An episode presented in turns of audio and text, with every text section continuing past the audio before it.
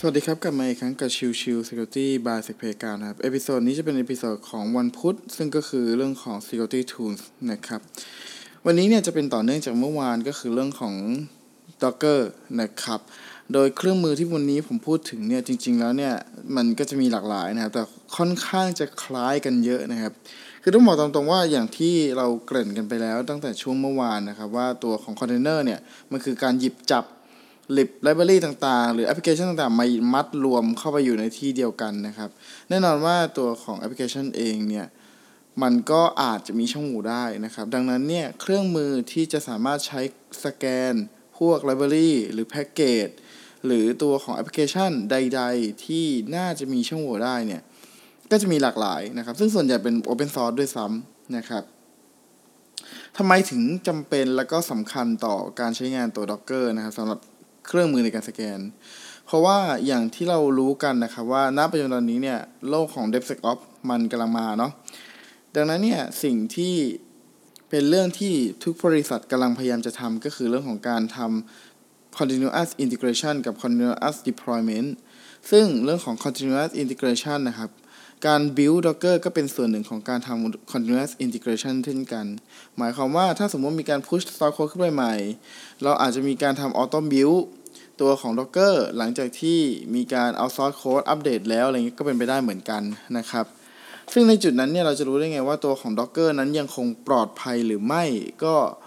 สามารถตรวจสอบได้ด้วยเครื่องมือต่างๆนะครับ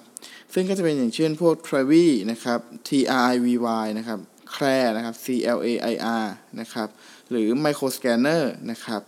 ซึ่ง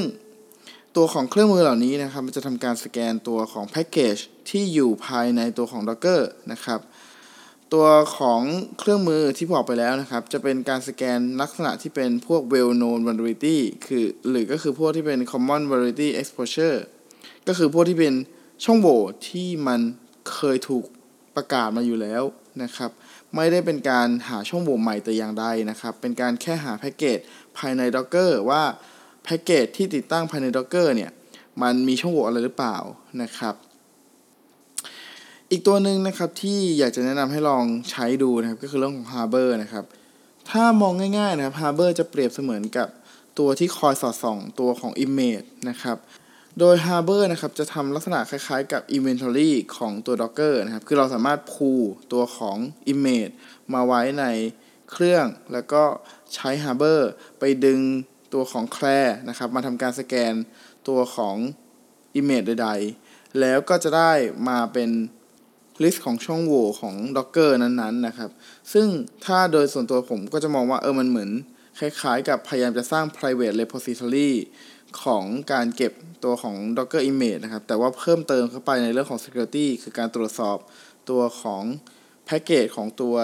private repository ของเราด้วยว่า แต่ละ image ที่เรามีเก็บไว้เนี่ย มันมีช่องโหว่อะไรยังไงบ้างนะครับ ซึ่งเดี๋ยวลิสต์ของเครื่องมือทั้งหมดนะครับ เดี๋ยวผมจะแปะไว้ในตัวของ คำบรรยายของตัวพอดแคสต์episode นี้นะครับ ก็ถ้าใครสนใจก็ลองมาตรวจสอบ แล้วก็ลอง